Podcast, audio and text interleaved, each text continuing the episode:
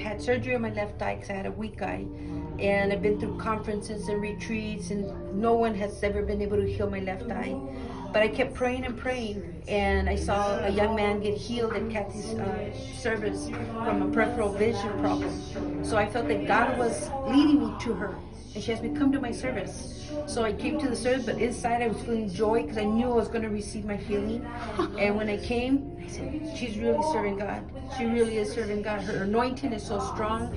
I received the healing in my left eye, and I just thank God for all the glory. I prayed for a long time to get that healing. What's going on? Tell them what God just did.